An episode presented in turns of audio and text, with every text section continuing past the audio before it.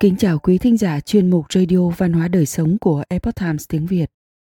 Hôm nay, chúng tôi hân hạnh gửi đến quý thính giả bài viết có nhan đề Câu chuyện thần tiên, bất ngờ rơi vào hang động, may mắn gặp tiên nhân. Bài do Thiên Lý biên dịch từ Epoch Times Hoa ngữ. Mời quý vị cùng lắng nghe.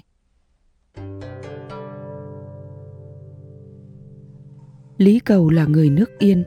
Vào năm Đường Văn Tông thứ hai, ông cùng bằng hữu là Lưu Sinh du ngoạn đến núi Ngũ Đài. Núi Ngũ Đài có một cái hang gió, chỉ cần du khách phát ra vài tiếng động hoặc ném đồ vật xuống thì sẽ gây ra gió lớn thổi bạt nhà cửa và cây cối, tạo thành phá hoại. Vậy nên lúc mọi người lên núi, thường dặn dò nhau phải cẩn thận, không nên phát ra tiếng động. Lý Cầu đến cửa hang, tinh nghịch ném một hòn đá vào trong hang. Một lúc sau, quả nhiên có cơn gió lớn tựa như voi ngựa giày xéo lên nhau chảy thổi ra từ trong động. Có một gốc cây lớn như cột trụ theo gió thổi bay đến.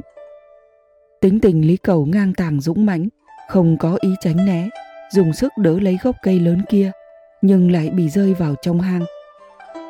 Lý Cầu bị gốc cây đè xuống, không thể ra được, một thời gian lâu phải nằm dưới mặt đất như vậy. Bỗng ông nhìn thấy có một người to lớn như con sư tử nhưng nói tiếng người tiến đến, dẫn Lý Cầu vào chai phòng ở trong hang. Ở trong phòng có hai vị đạo sĩ đang chơi cờ. Đạo sĩ nhìn thấy Lý Cầu thì rất vui, hỏi anh về việc tu đạo. Lý Cầu không hiểu gì về tu hành nên im lặng không nói, không biết nên đáp lại như thế nào.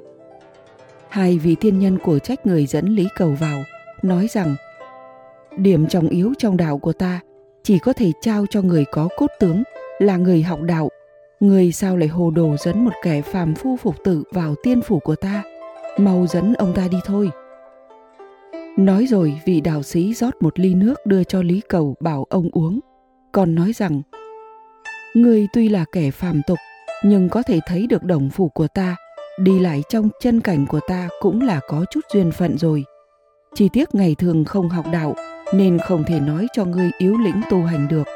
Bất quá, nếu ngươi xác thực có lòng hy sinh, có chí xuất thế, thì ngày sau còn có thể quay lại. Uống chén nước thần này cũng có thể thọ ích lâu dài. Lý Cầu uống nước xong, bái tạ hai vị tiên nhân. Người kia dẫn Lý Cầu ra một bên hang động, chỉ cho ông con đường bên ngoài và nói rằng núi này là đồng tử phủ của đạo gia. Dựa vào các bảo vật quý hiếm khắp bốn bể được thu thập về trấn đỉnh núi, giống như động Mao Sơn, dùng bảo vật ở thành Toàn Dung của An Tức Quốc để trấn giữ nó. Mùa xuân núi sắc như ngọc biếc, nước chảy quanh co tỏa hương thơm mát, chính là nơi ở kiên cố của các thượng tiên. Đỉnh phía đông của núi này có quả cầu lửa rời khỏi núi. Đỉnh phía tây có nhà cửa đẹp đẽ của nông dân. Đỉnh phía nam có cây quý dạng chiếu. Đỉnh phía bắc có cây thơm suối ngọc. Đỉnh ở chính giữa có vàng tự chiếu sáng, có vách tỏa hào quang. Mỗi khi âm khí tích tụ sắp tiêu tan, nắng lâu rồi sẽ có mưa rơi. Các bảo vật cùng nhau phát ra ánh sáng, chói chang khắp đỉnh núi. Sáng sớm hay mùa xuân thu, có khí cửu sắc khắp trời, ánh sáng lấp lánh đến tận dáng mây xanh.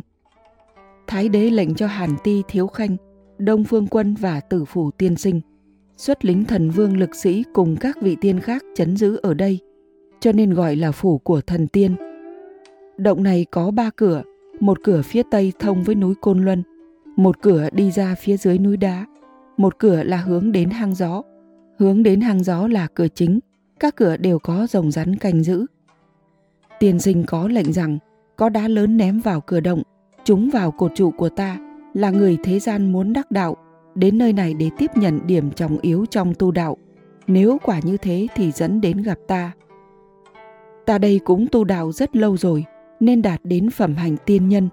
Tuy có công lực nhất định, nhưng khẩu nghiệp còn chưa tiêu trừ. Vì có thành tích từ trước nên mới có thể giữ cửa hang động này.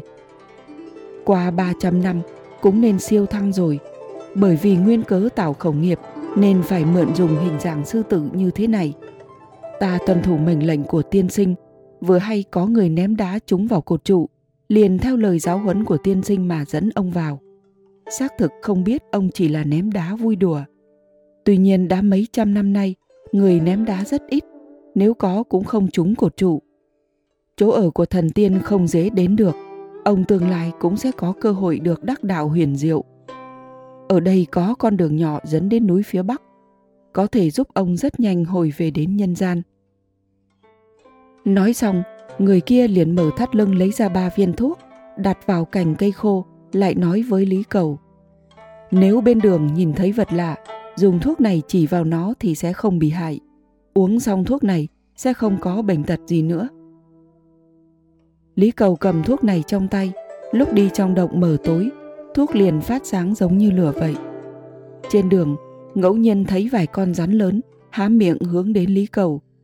Ông dùng thuốc chỉ vào chúng, con rắn lớn liền nằm trên đất không dám động đậy. Lý Cầu cuối cùng đã ra được cửa động, cây cổ thụ ngoài cửa đã mục gần một nửa, động cũng sắp bị che kín. Lý Cầu đẩy chỗ đất và phần cây mục phong kín động, rất lâu mới chui ra được.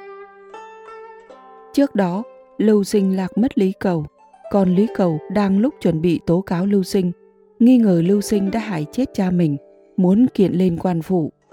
Bỗng hay Lý Cầu quay về, cả nhà vui mừng khôn xiết. Lý Cầu kể lại việc kỳ lạ mà ông vừa trải qua, rồi lấy 3 viên thuốc chia cho Lưu Sinh và con trai, mỗi người 1 viên. Giữa những năm càn phù thời hoàng đế Đường Hy Tông, tiến sĩ Tư Đồ Thiết gặp lại Lý Cầu sau 30 năm cách biệt. 30 năm trước, lúc đó họ từ biệt, Lý Cầu 60 tuổi, râu đã bạc trắng, rủ xuống trước ngực. Nay Tư Đồ Thiết nhìn thấy Lý Cầu, lúc này đã hơn 90 tuổi rồi, nhưng thân hình dung mạo vẫn chỉ như người ngoài 30 tuổi. Lý Cầu kể về kỳ sự mà mình gặp, nói rằng từ khi dùng thuốc đến nay, thân già trở nên tráng kiệt, không thích ăn thứ gì. Con trai của ông cũng giống như người trên dưới 30 tuổi, dốc chí tu đạo. Ông cùng con trai sau đó đã cùng nhau vào trong núi Vương Ốc tu đạo. Quý thính giả thân mến, chuyên mục Radio Văn hóa Đời Sống của Epoch Times tiếng Việt đến đây là hết. Để đọc các bài viết khác của chúng tôi, quý vị có thể truy cập vào trang web epochtimesviet.com. Cảm ơn quý vị đã lắng nghe, quan tâm và đăng ký kênh. Xin chào tạm biệt và hẹn gặp lại quý vị trong chương trình lần sau. Kính chúc mọi điều bình an và tốt lành tới quý vị cùng người thân.